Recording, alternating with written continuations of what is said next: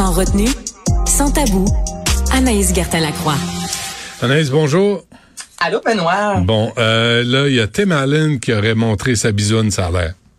Exactement. Donc là, Pamela Anderson nous offrira enfin, ça fait plusieurs mois qu'on sait qu'il y a un livre, un documentaire qui sortira, euh, signé de sa plume, hein, elle qui suite à, la vidéo, là, justement, ben, le, le, la série plutôt sur euh, Pam Tommy qui revenait un peu sur cette fameuse euh, sextape. Elle a dit, je vais prendre le taureau par les cornes, Benoît, et je vais raconter ma propre histoire. Donc là, c'est le 31 janvier, mais déjà comme toujours, hein, on réussit à entendre quelques brides de ce qu'on va découvrir dans le livre ou encore dans la série.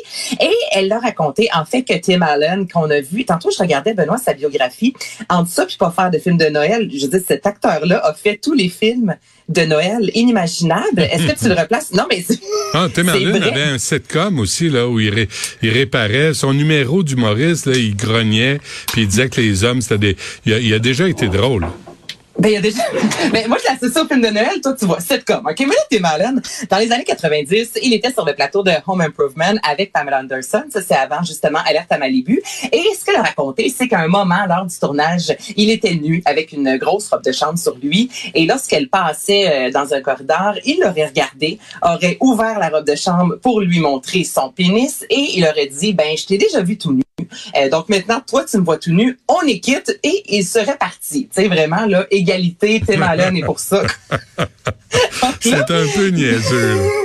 Hey, c'est niaiseux, là. Donc là, Pamela Anderson est sortie disant, est-ce qu'elle raconte, c'est qu'à ce moment-là, elle a été assez traumatisée, je te dirais. Puis, Tim Allen, lui, est sorti disant, non, pas vrai, j'ai jamais fait ça. Mais là, je suis tombée sur un petit bijou tantôt. Est-ce que tu sais c'est quoi le titre de sa biographie? À Tim Allen? Ouais. Non.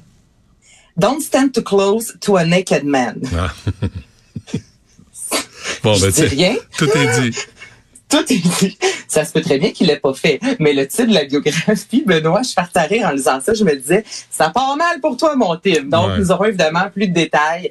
Mais euh, c'est ce que Pamela Anderson a dit. Souviens-toi, Charlie Rose a tout perdu, là, parce qu'il faisait ça aussi. Euh, il faisait des meetings, là, il faisait semblant de sortir de la, douche, puis il était en robe de chambre. Puis, je sais pas ce qu'on a à vouloir tous montrer notre bisoune tout le temps. Hey, pas besoin d'aller aux États-Unis, pas besoin d'un américain pour parler de ceux qui montraient leur bisoune. Mais moi, j'ai même, là, Benoît, des amis plus jeunes dans les bars, exemple, qui trouvaient ça drôle de se montrer leur bisoune. Puis là, les filles voyaient ça, puis ça riait. C'est comme si c'était accepté. Alors que maintenant, écoute, si tu fais ça à Cube, là, t'as perdu ton micro, ah, là, tu comprends? J'ai perdu ma bisoune. J'ai tout perdu, Benoît.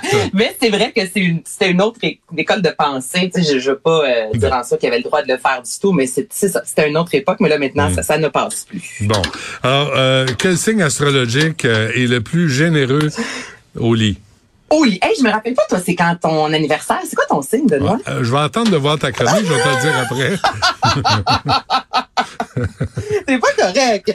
OK, là, je vais te faire au moins une fois semaine pendant un certain temps l'astrologie en lien avec la sexualité. Je te dis parce que chaque signe, Benoît, a vraiment ses caractéristiques sexuelles. Moi, je trouve ça fantastique. Et depuis plusieurs années, euh, ça, je pense que tout le monde un peu qui suit plus ou moins l'astrologie est au courant que le, le, le j'allais dire le Capricorne, c'est pas du tout ça. Le Scorpion, voilà, est le signe le plus sexuel du zodiaque. OK, mais là, au-delà de ça, hmm. si vous avez des taureaux autour de vous, Benoît, on dit que c'est le signe astrologique qui est le plus romantique, alors que dans les signes astrologiques les plus volages, et là, on parle pas nécessairement d'infidélité, mais des signes astrologiques qui aiment ça, tu sais, se, faire regarder, je te dirais, lorsqu'ils vont prendre un petit euh, martini le vendredi soir. Donc, ça, c'est le Sagittaire et le Gémeaux. Et dans les signes vraiment qui sont les plus généreux au lit, puis bon, gars, moi, mon signe n'est pas là, donc euh, je m'excuse à tout. Euh, c'est quoi, toi? moi, c'est Lion, OK? ça a l'air que je suis pas là-dedans. Donc, on a le taureau, qui est le signe, un des signes les plus, les plus ben, généreux. Et le plus de tout, 19 février, 20 mars, si vous avez un anniversaire dans ce temps-là, sachez que ça, c'est le poisson. Et le poisson est prêt à tout donner. OK? Donc, c'est ce que l'on dit. C'est le signe astrologique le plus sexuel en soi, suivi de la Vierge. Ensuite, il y a le cancer, le scorpion et le capricorne. Hmm. Est-ce que tu te retrouves là-dedans, oui ou non? Ben, moi, je suis, vierge, vierge, vierge. Je suis la virginité incarnée. Tu le sais, d'ailleurs, hein? Juste à me voir, oh, ben, sais bien. Ah, toi, t'es vierge ascendant vierge? Ouais. Ah, moi, je suis Lion, dans Lion et boy. On n'est pas fait pour s'entendre, je pense. Ben, ça va pas si mal. Jusqu'à maintenant, je trouve, ça a déjà été pire avec On a une pas pire relation Quand ça. même. Je le sais en où est-ce que tu te situes, puis toi aussi, fait qu'on est correct. mais regarde, il y a plein de gens qui disent de pas croire à ça, mais n'empêche, moi je trouve ça très drôle comme il y a des signes qui vont très bien ensemble. Le taureau et le scorpion, on dit qu'au lit, c'est vraiment là tout feu ah, tout flamme, que ça fonctionne comme jamais. Puis c'est vrai, des fois, il y a des gens qu'on rencontre euh, et il y a vraiment, il y a une chimie qui opère. Et bien maintenant, vous savez c'est quoi? C'est l'astrologie. Ah, Donc c'est la façon peut-être de rencontrer maintenant sur les sites de, de rencontres en lien avec l'astrologie. Mais moi, je donne, je donne, je donne. J'attends rien en retour. Bon. Oh, tellement généreux, Benoît. je sais, ça va me perdre. Hein, les filles, encore à ce jour, ont moins, moins le droit à l'éducation. Ben voyons donc.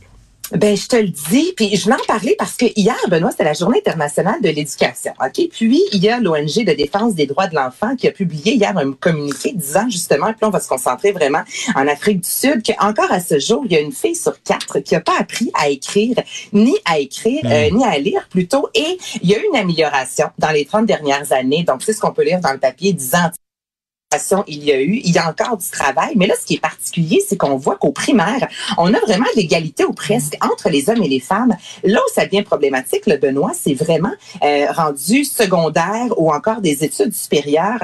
Et là, les femmes souvent sont inscrites, mais ne vont pas nécessairement à l'école en raison notamment du manque de produits hygiéniques, Benoît. Ah c'est d'une tristesse. Là. Ouais, donc les filles, une fois par mois, devraient s'absenter de l'école. Donc, on parle souvent en général d'un 4, 5, 6 jours. Mais là, ça mm. fait qu'une fois par mois, ces filles-là accumulent un retard. Et c'est une des raisons pour laquelle, à un certain moment, ben, on dit, ben, tu vas rester à la maison, tu vas faire autre chose. C'est pas si important l'éducation. Donc, encore à ce monde, à ce jour dans le monde, puis encore, on en parle souvent, il y a les produits Always au Québec, il n'y a pas si longtemps, qui disaient, ben, si vous en achetez, on va en remettre justement à des euh, jeunes dans le besoin, justement, qui n'ont pas les sous pour en acheter. Mais tu sais, il y a vraiment une répercussion. On parle de menstruation, mais il y a une répercussion vraiment dans l'éducation ben des jeunes filles, notamment en Afrique. Donc, je trouvais ça important de t'en parler. OK. Parce qu'au Québec, euh, l'éducation, les filles, ça va mieux que pour les gars. Hein? Je pense que c'est ben, clair mais l'éducation, quand même, que ça aille bien ou non en termes de produits sanitaires, ah, il y en manque au Québec aussi, Benoît. C'est ça qui se passe. Oui, non, ça, j'en doute pas. Puis euh, je ferai même pas de le SMAT pour euh, avec une remarque quelconque. Là, vraiment, ça là-dessus, euh, il me semble qu'on devrait s'en occuper, surtout pour les, mm-hmm. les petites filles puis les familles, qui ont moins de revenus, peut-être les aider à ce sujet-là. Le gouvernement Legault a donné 6 milliards 700 millions en cartes cadeaux aux Québécois en 2022. On aurait peut-être pu y penser. Ben, écoute, c'est bien dit. J'ai rien ajouté, mis à part que tu as totalement raison. Et que je suis vierge à sa langue. Tellement généreux, mon Benoît. Là. Je donne, je donne, je donne sans arrêt. Anaïs, euh, merci pour cette euh, chronique qui me valorise tellement. Là. Je, suis tellement mieux dans mes shorts là, depuis que tu m'as dit ça. Ah. merci Anaïs. Merci. merci à Charlie, à Louis-Antoine, à Florence. Et euh, il y a Guillaume Lavoie qui suit à l'instant. À demain, 11h.